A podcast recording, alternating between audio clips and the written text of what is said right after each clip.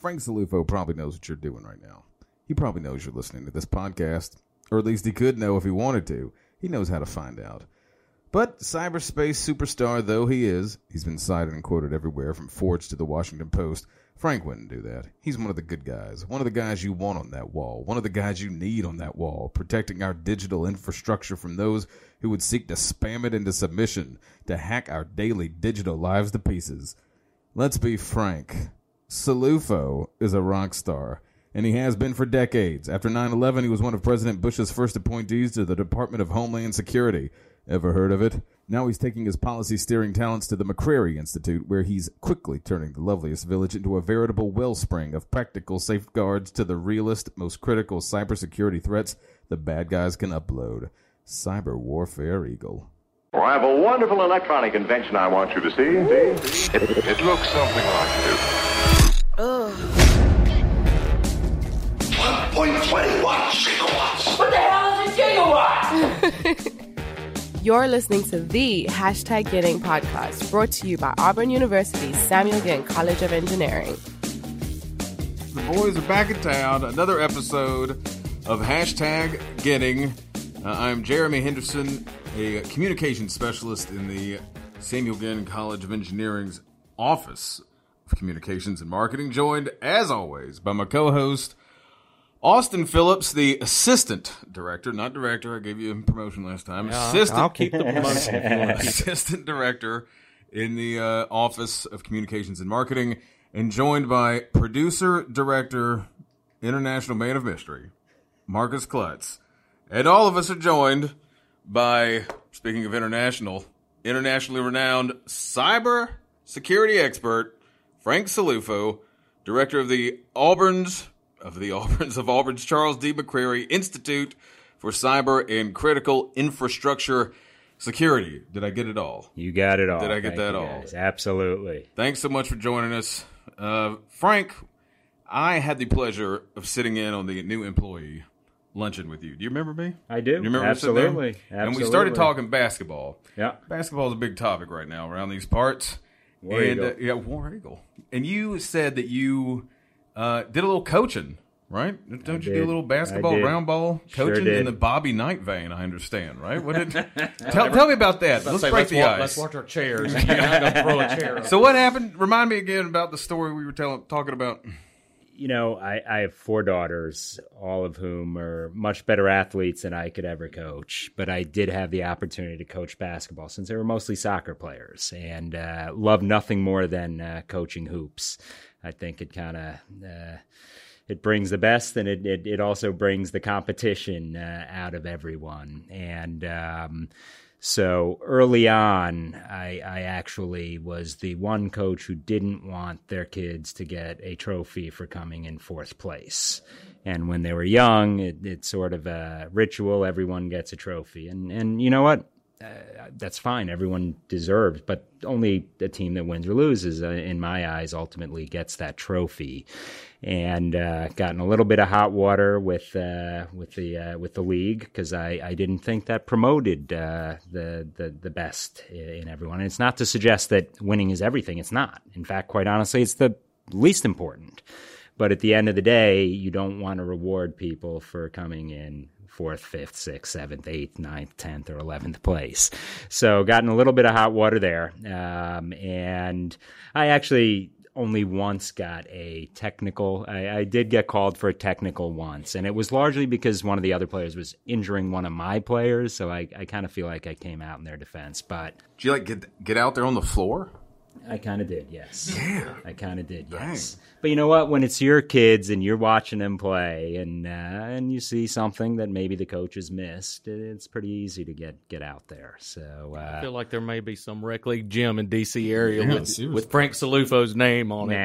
nah, nah, nah. I I love nothing more, and at the end of the day, uh, um, looking back, it's it's actually some of the best years of my life. Not only spending time with my own kids, but many others, and uh, and when seeing them when they click and come together, it's it's pretty awesome. Great. Well, let's kind of get into to why you're here. Nowhere Frank. near Bruce Pearl.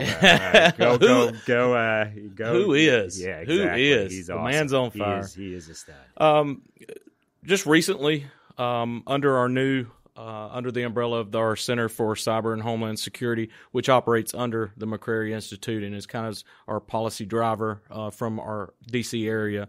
Um, but you hosted the Department of Homeland Security Secretary Nielsen. Um, she delivered her 2019 State of Homeland Security address. Uh, just kind of talk about some.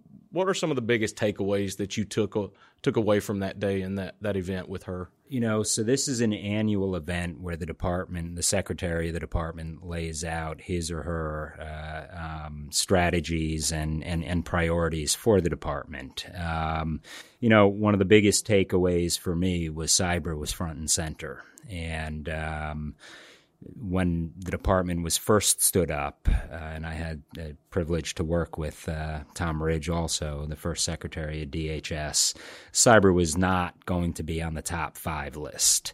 Now I think it's on the top list of pretty much every department and agency, and, and DHS in particular plays a significant role because ultimately they're the ones who have to interface with the private sector and uh, we're not going to win this uh, uh, this this I'll call it a cyber war uh, without working with industry, without working with our critical infrastructure in, infrastructure owners and operators. So when you think of the most critical infrastructures, the lifeline sectors that underpin our economy, that underpin our national security, that underpin uh, our privacy they're all, all all owned by the private sector, not by government. So DHS has that critical lash up role to to translate the nouns into verbs, to take the the, the concepts and make them reality.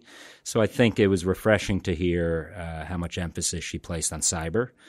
Um, a lot of hot button issues right now vis a vis 5G, for example. Uh, um, there's a lot of discussion around uh, um, some companies, foreign companies in particular, that could be at the very heart of our uh, critical infrastructure going forward.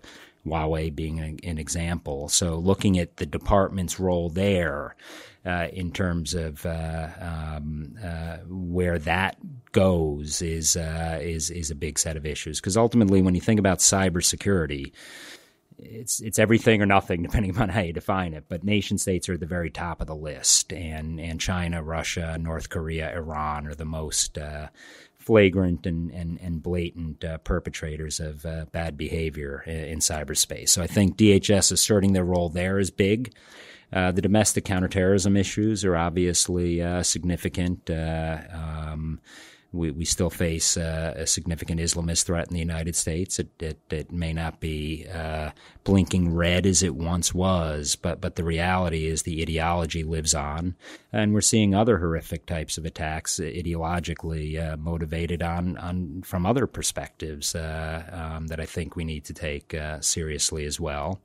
Um, so the department's mission is so broad. Um, but it's an important mission. I, I, was just thrilled to hear cyber is at the very top of that list. Well, you mentioned working with Tom Ridge and just kind of a, a history lesson. You know, following 9 11, you were chosen to uh, serve as a, an advisor to President George W. Bush on matters such as Homeland Security, counterterrorism. Um, what was it like working in the White House and working in that that time period specifically too in in those months and year after 9-11 uh, what was it like well, firstly, it was the privilege of a lifetime. I, I, mean, to work for your country at its time, arguably of greatest need uh, uh, in recent history, at least, was was one of the greatest privileges. And it was one of the few times you saw Washington. There was no red blue. It was red, white, and blue. Everyone was pulling the oars. Everyone was moving in the same direction. Everyone wanted to get their arms around uh, uh, this great uh, uh challenge. Obviously, defeat the threat, but also enhance our. Uh, uh, ability to recover and reconstitute and build resilience into our system, um, but we were we were running on adrenaline for a long time, I mean, the reality is we were building an airplane mid-flight because uh, we had an active threat that we had to deal with uh, in the here and now. But but but uh, at the same time, we also need to ensure that we could improve our uh, uh, capabilities domestically, connect that uh, with with our, inner, our foreign partners. It, it was the most rewarding job anyone could ever have the opportunity to be called upon, but it was also the most exhausting job. So, I, I mean, these were no joke 18 hour days every day, seven days a week. What about working with President Bush? Uh, you know, what, what was he like? You know, President Bush uh, uh, was he, would get right down to brass tacks. Uh, very thoughtful. Um, uh, he loved this country more than uh, I, I, think anyone can imagine. Um, committed, passionate, um, but but would also get down to, to brass tacks. So the the key about working for President Bush is you never come two minutes late for a meeting. The meeting's already over. So he, his meeting started early. Um, and you know, just walking into the West Wing every day was uh, uh, you can't capture it uh, in an in an effective kind of way, but it was really daunting, rewarding, and uh, um, you felt the uh, significance and the importance not only of the office but what the office uh, intended to do. So, Governor Ridge, Tom Ridge, was the first Homeland Security advisor, and I had the privilege to to work very closely with him and. He came to the job as a governor uh, in Pennsylvania, uh, and obviously one of the the, the, the horrific 9/11 uh, attacks had a Pennsylvania connection to that as well. Um, and you had everyone uh, so committed, uh, but also uh, everyone was uh, was was cognizant of the fact that we had so much to do in such a short order of time, and um, and knock on wood, uh, uh, I, I think by and large we were able to ameliorate the greatest threats and risk, um, take those off the table, and then uh, start building out. So um, these were the best people to work with, uh, uh, but I think that the whole country was unified.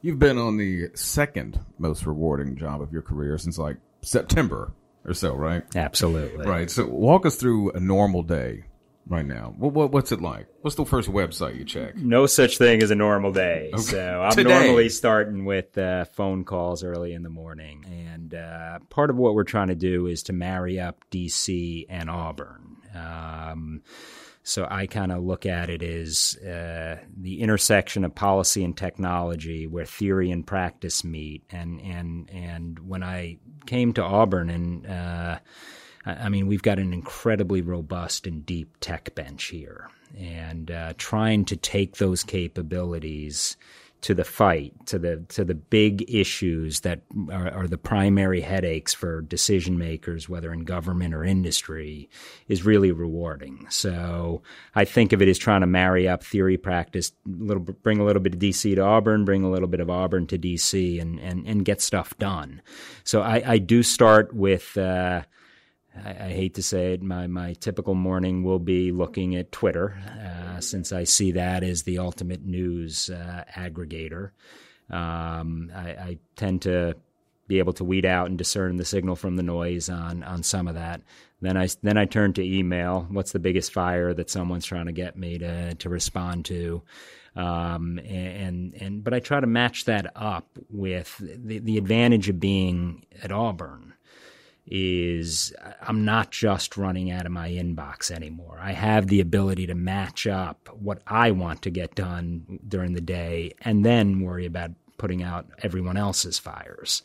When you're kind of in DC, it's the other way around. You're you're reacting to everyone else's fires, and uh, and that's the way it kind of it kind of works. So so a little bit of forward planning meet. Uh, uh, you've got to be able to go to an audible because every day is going to be a little bit different. Uh, but but all things said and done, uh, start with a little bit of news, focus in on what's uh, what's what's burning in terms of uh, first priorities, but then overlay that with what we need to get accomplished, what we need to get done. We we recently just announced uh, the board for the McCrary Institute, and, and leading that board is Lieutenant General Ronald Burgess, uh, who is former director of the Defense Intelligence Agency. He also serves as the chief operating officer here at Auburn University, and then Admiral Mike Rogers, the former commander of the U.S. Cyber Command and uh, former director of the NSA. You know that that's that's some heavy hitters right there in terms of having been immersed in this community for decades. So talk about this board in general, their leadership, and, and what this is going to bring to what we're going to be able to accomplish here at Auburn. Yeah, I, I mean, for starters, uh, General Burgess and Admiral Rogers. I, I, mean, they bleed blue and orange, so uh, uh, they they know what an Auburn education can provide someone, but they also know that there are opportunities to grow even further, and and, and they're 100% vested and committed uh, in ensuring not only the McCrary Institute but but the students that that uh, will ultimately come through uh, uh, all of our initiatives are, are, as good as they can possibly be. I, I, mean, it is a privilege to to be able to work with so many good people who uh, um, have had yeoman's experience and work in a, in a, in a whole host of areas. Um, obviously, uh, Admiral Rogers was uh, has done some phenomenal work as the combatant commander of U.S. Cyber Command, so he gets sort of the operational side, and uh, and and he also grew through the ranks as a signals intelligence officer. So uh, he he's sort of the he embodies technology meet policy because he's uh, he's had to live both those worlds. And uh, General Burgess, obviously, through and through, uh, has been a great voice and leader uh, in Washington for so many years, and is coming back to the plains because uh, that's home. Um, but it's not just those two. We've, we've got a great board. So we're trying to marry up academia with government, with industry. Uh, Charles McCrary himself is just uh, an amazing individual and someone who's done so much for the state of Alabama, um, uh, but also for Auburn University. So uh, not only because he's the namesake, but someone who really cares about uh, driving solutions going forward. Mike Demaribus, who brought real technical expertise out of Dynetics uh, Leslie Bellucci, who has also great uh, corporate experience and DC experience, uh, Rick Knopp, uh, obviously Chris Roberts, Dean Roberts, who's uh, just one of the best deans I've had the, the, the opportunity to meet and work with, a true visionary, um, and, and so many others. So these are people who have sort of been there, done that, have operational experience, have policy experience, but uh, uh, are helping guide us through where we want to go forward. And um, uh, Zeke Smith and others, uh, uh, th- these are people who who want to give back. And and quite honestly, we couldn't deliver on our mission without their support. So blessed to have them. we were talking Twitter earlier, and you're I guess, daily internet appetites everything. I've always been fascinated by just anyone's uh, kind of first experience or experiences with the internet. But of course, somebody in your position. For me, it was New Year's Eve, 1989. The host of the party sits me down at the computer and shows me the weather in New York City on this whole prodigy thing. Then I made all these pen pals, great times. So for you, what was like the first kind of inklings of, of the internet and what it could be? Uh, if that makes any sense. No, I mean, do you, ha- do you, have a memory of that? It's a great question. I, I, I, mean, for starters, when you go back to the very roots of ARPANET, which is the predecessor to the internet, uh, it was never intended to be what it is today. Uh, and and the reality is is we are so connected. Uh, uh once you start looking at uh, the Internet of Things and the Internet of Everything, we're going to have billions of devices that are interconnected in one way or another, which is a good thing. It makes life easy, but it also expands the attack surface exponentially. So there's so many other uh, ways into the system that I, I think if we were to design it again, I don't think security would have been an afterthought. I think it would have been a primary thought. Uh, the ultimate uh, uh, the, the, the founding of the of, of ARPANET was actually to ensure communications in the event of a major national security crisis. And I've had the privilege of actually working with some of the founders of ARPANET and uh, uh, and, and and others in that space. So. Um, my first insight was more uh, I was working at a think tank at a time, the Center for Strategic and International Studies. We were one of the very first institutional uh, entities that had email. Um, there were about 40 of us that had email. It wasn't wasn't what it was today. It was manageable. Uh, so do I. So, so do I. Um, but but you know, so I couldn't imagine work today using a fax machine the way I, I did every day and a, and, and a phone. But there were some benefits to that. You actually had the time to do some thinking. Um, uh, but but the internet as a, a ubiquitous it really is. When you think of critical infrastructures it's arguably the most critical of our infrastructures because it's one way or another uh, embedded into everything we do. Um, I, I, don't think it was designed with that in mind but it's probably one of the greatest uh, um, technological advancements in, in, in history. So did I, see, it at that time? Right now. Yeah. yeah. I did not. I did not think it was going to be anything that it is today, and uh, um, maybe it's just because I was short sighted. But um, but I, I I also think if you're looking at it from an architectural standpoint, from an engineering perspective um, we could have done things a little different uh, to enhance the safety and security of these systems. Quickly, m- the Mueller report that's been a hot button topic. You know, uh, uh people uh, claim this is what's happened. This, what did Russia do during 2016? What are they continuing to do? What are we continuing to do to try to fight that? That's a great question, and uh, I wish there were a 30 second answer to that. But um, not touching on the Mueller report itself, but rather uh, uh, on what we saw play out in terms of Russian activity uh, during the elections. They did meddle. There, there's no ifs, ands, or buts about that you don't need to be at CIA or NSA to to to, to be able to. When you to say they meddle, what what do you mean by so that? So ultimately, what they were doing, I don't think they altered. I think this discussion gets a little obfuscated. They did not alter any votes. What they did do was they used uh, psychological means to drive wedges between and among Americans. And so they were able to use uh, bots and other means to to try to double down on rifts that all already existed, but they gave credence and credibility to conspiracy theories uh, uh, of different sorts and different kinds. So ultimately, what they tried to do was not they tried to erode trust in our electoral process. This is straight out of the KGB book from the 80s. Forget about uh, the 2000s, and, and and that's precisely what they were trying to do was to drive wedges between and among us, to undermine and erode confidence in our electoral process, and and in turn to try to erode confidence in in the democratic uh, process. And and they've continued doubling down in in other countries.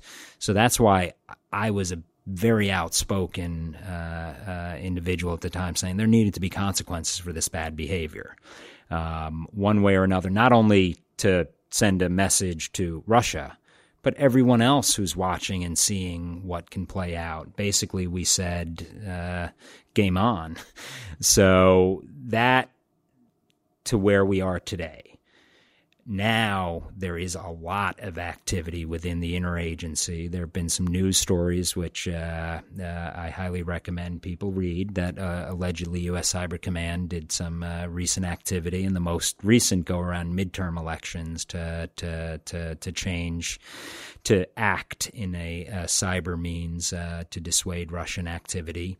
Um, there's a lot of expenditures going out now between all 50 states and the electoral process. They've now all had their intelligence briefings uh, uh, with DHS and, and, and, other entities. But when you actually get down to the um, to elections, it's it's not a federal set of issues alone. Obviously, we're a federalist form of government, and uh, the states, counties, um, towns in some cases, they all have a, a, vote in this matter, no pun intended. So how do you get all of those arms and legs together? That's that's been a, a communication set of issues. But I also think you're starting to see the administration step up and articulate a deterrent strategy that there will be consequences for bad behavior. And that to me is the missing element of our statecraft right now. We're never going to defend or firewall our way out of this problem. I hate to say it. We're going to have, and that's not to suggest that we can't and shouldn't do much more on the security side. We must. But we also need to ensure that there's pain, that there are consequences for ridiculous uh, and aberrant and, and, and horrific behavior. And that's where I think you're going to see some activity on the offensive side, which um, I feel like we can no longer treat as a classified set of discussions alone. We need to be a little more transparent. Uh, for those of you who remember the movie, what what good's having the Doomsday Machine if no one knows you got it? We've we've got to be able to express some of our own capabilities. Otherwise, think about it in the physical world. You get robbed every day. Do you simply call the locksmith? That's doomed for failure. We can't just build higher walls, wider moats, protected by bigger locks. We need to ultimately uh, uh, induce some some some change in the calculus that they should not uh, engage in such activity. So marrying up in a football context we need to get our offensive and defensive coordinators lined up with one head coach, pulling all the plays together, getting all the playbooks together, and then making sure that all of our uh, uh, team is is operating in the same direction. War Games. Good movie, huh? Great movie. I'm glad you mentioned movies. Was that the one you were going to go Oh, for? oh, that was the one I was going for. We've done this segment almost every single time, and every movie we name, nobody has seen them. and we we're try to do it to correspond with what we think would be their interest. David Rouge, hey, what's your you know Twister? Is that a big movie? He's never seen it. Mike Ogles, Armageddon, never seen it. uh, Cole Blackstock, uh, what, what was it? We asked Sneakers was another good cyber Sneakers? movie. Yeah, I was another so good happy cyber you were movie. Gonna say Sneakers. Yeah, I can't tell you. I'm Yeah. about to cry. Yeah. It's my. It's like one of my favorite movies. It's, a great arguably my favorite movie. Now, in terms of that, like it's all about the information. I mean, is there some truth to that? This whole this whole deal. I mean, there's some weird plot holes to it to me, but at the same time, I'm just like maybe I'm not smart enough to get it. You ever seen Sneakers, Austin? 1992. I'm, I'm the guilty one now. You have to mm. see sneakers. But right, I mean, it- it's all about the information, what we see, what we hear. Little one, every to me, that movie has been so prescient or, or so prophetic or something in this day and age with the the, the information because that's like you were saying, that's what Russia's playing on is this this Psychological psychological psychological ops. You know that you know all you got to do. You don't have to like sit there and crack into something. You get a, you get a Facebook account and have some fun. Um, anyway, so yeah, I was just wanted to ask about sneakers. Just No, make sure you'd great seen it. movie, and, and and you know I'm a big believer in uh, so movies are a way to get people to open their minds, and it doesn't mean that they're going to be fact, but sometimes they are faction. Uh, and the reality is, is often they do envision concepts and ideas that, that can be quite prescient. So I, I'm not a huge movie buff, but I, I, I love being able to sit back and, and it's a way to communicate complex issues that sometimes we're not ready to hear and other times uh, uh, they're spot on. I mean, Tom Clancy is another one. Uh, a lot of what he had written uh, rang pretty true. Well, I know I sleep better at night. Our alumni, our listeners, they should sleep better at night knowing that we have people like you here at Auburn uh, working on issues like this because these aren't going away. Uh, there's going to be new issues every single day, and it's going to change every single year. Um, and ha- having experts like you who have dedicated your life to this, uh, people should sleep better at night knowing that. Well, it's a privilege to be here, privilege to work with not only the great faculty and, and uh, staff at Auburn University, but the alumni is top notch. So, uh, War Eagle, big game this weekend. Yeah, go get them, War Eagle. War Eagle.